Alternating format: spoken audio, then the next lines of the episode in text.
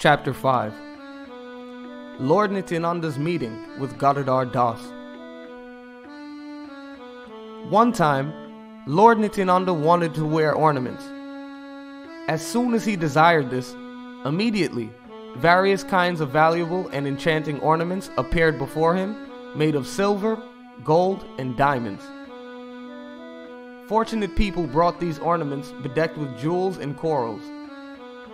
They also brought fine cloth and necklaces of pearls, which they gave to the Lord and offered him obeisances. Nityananda Prabhu decorated himself with this jewelry according to his own sweet will. He decorated his two hands with golden bangles and put ten golden rings beset with jewels on his ten fingers. He decorated his neck with various divine necklaces made of jewels, pearls, and corals. To please Lord Shiva, he took a string of Rudraksh and Kadai with gold and silver respectively and tied it on his neck. He prepared two beautiful golden earrings bedecked with pearls and put them on his ears. He decorated his lotus feet with silver ankle bells and put the most attractive rings on his toes. He dressed himself with various fine cloths of different colors, such as white, blue, and yellow. Dressed in this way, he appeared completely enchanting. He wore various garlands made of jasmine, Arabian jasmine, and champak flowers, which continuously swung on his broad chest. He applied sandalwood paste on his beautiful limbs. He adorned his head with a turban made of various fine cloths and decorated it with different colored flowers. The beauty of his most attractive face defeated the beauty of millions of moons. He always smiled and chanted the names of Hari. In whichever direction Nityananda Prabhu glanced, his lotus eyes sprinkled showers of Krishna Prem. He took a stick of a high quality sculpted iron and plated both ends with gold. He always carried this stick in his hand in the mood of Lord Balaram, who used to carry a similar stick. All the associates of Nityananda, who were in the mood of cowherd boys of Vrindavan, offered various ornaments such as bracelets, bangles, anklets, rings, garlands, horn, stick, flute, rope, and a garland of gunja to their beloved Nityananda. Nityananda, by his own sweet will, enjoyed various pastimes with his associates. Lord Nityananda, with his associates, visited the houses of the devotees. The most effulgent Nityananda traveled to all the villages on both sides of the Ganges. Lord Nityananda was full of transcendental mellows. His name and form are non different. Simply seeing him captivated all living entities. Even the atheists would immediately offer prayers to Nityananda as soon as they saw him. They at once wanted to offer him everything. The body of Nityananda Swarup is sweet and most attractive. He generously bestowed mercy on everyone. Whether eating, sleeping, or traveling, he did not waste a moment without doing Nam Sankirtan. Wherever Nityananda did Sankirtan and danced in ecstasy, he captivated hundreds of people. Illiterate village children pulled big trees out of the ground without any difficulty. They roared loudly as they uprooted the trees. They ran around shouting, We are cowherd boys. The strength of one child was such that even seven persons together were unable to control him. The children happily roared like lions and chanted, All glories to Sri Krishna Chaitanya, all glories to Sri Nityananda. Nityananda Prabhu, the life and soul of everyone, captivated the hearts of even the children. Some children ate nothing for a whole month. People were struck with wonder by seeing this. All the devotees were overwhelmed with ecstatic love as Nityananda Prabhu became their sole protector. Lord Nityananda would feed everyone with his own hands, treating them like his sons. Sometimes he tied someone with rope or even beat him and laughed loudly out of joy. One day, to show affection to Gadadhar Das, Nityananda came to his house. Gadadhar Das Mahashai was fully absorbed in transcendental bliss in the mood of the gopis. Gadadhar Das put a pot of Ganges water on his head and cried out, Who will buy milk? He had a beautiful deity of Sri Bal Gopal at his house. The beauty and sweetness of this deity were matchless.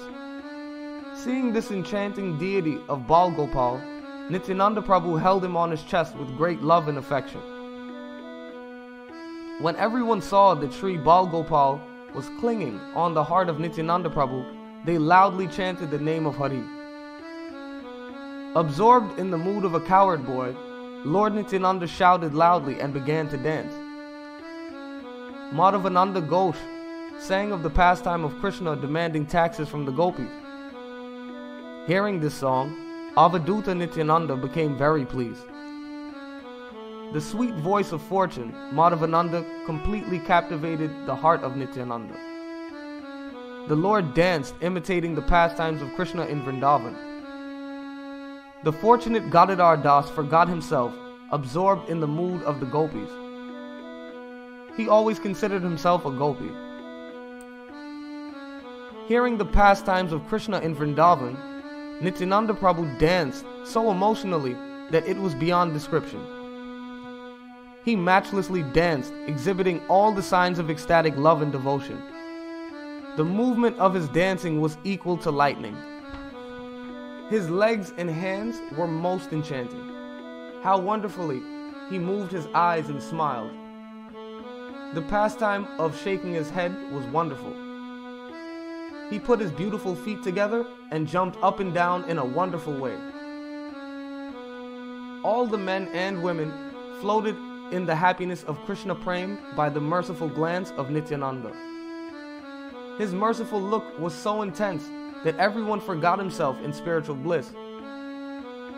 By the mercy of Nityananda Prabhu, anyone and everyone easily achieved love and devotion aspired for by the sages and yogis. If a person as big as an elephant does not eat for three days, he will become weak and unable to walk. But when a child eats nothing for one month and acts like a lion, it is indeed the manifestation of Lord Nityananda's mercy and energy. Still, by the illusory energy of Sri Chaitanya, no one could understand this fact. Being thus absorbed in love of God, Lord Nityananda stayed at the house of Gadadhar Das. Gadadhar Das was fully entranced as he induced everyone to chant the name of Hari. In the Gadadhar Das's village lived a most sinful Qazi. He was vehemently opposed to the chanting of the holy names of the Lord. Fully absorbed in spiritual bliss, Gadadhar Mahashai fearlessly went one night to the house of the Qazi, of whom everyone was afraid. Chanting the names of Hari, he entered into the Qazi's house. All the guards and the servants of the Qazi saw him there, but no one dared to come forward to speak to him. Gadadhar said, Where is the Qazi? Chant the name of Krishna right now, or I'll tear off all of your heads. The Qazi came out of his room as angry as fire. Seeing Gadadhar Das, however, he became somewhat calm. The Qazi asked, Gadadhar, why did you come here? Gadadhar said, I have something to tell you. Sri Chaitanya and Sri Nityananda Prabhu have appeared in this world and have made everyone chant the name of Hari. You're the only one who's not chanted the name of Hari yet. That's why I've come to you. Now chant the most auspicious holy names of Hari. They'll deliver you from all of your sins. By nature, the Qazi was the most envious person. However, he did not utter a word. Rather, he was stunned. The Qazi smiled and said, Listen, Gadadhar Tomorrow I'll chant the holy names of Hari, but today please go home.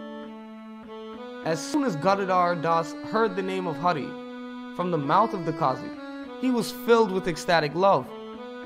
Why tomorrow? he said. You've just now chanted the name of Hari. Now no misfortune will ever fall on you because you've chanted the name of Hari. Saying this, Gadadhar Das became overwhelmed with ecstasy and began to dance and clap his hands.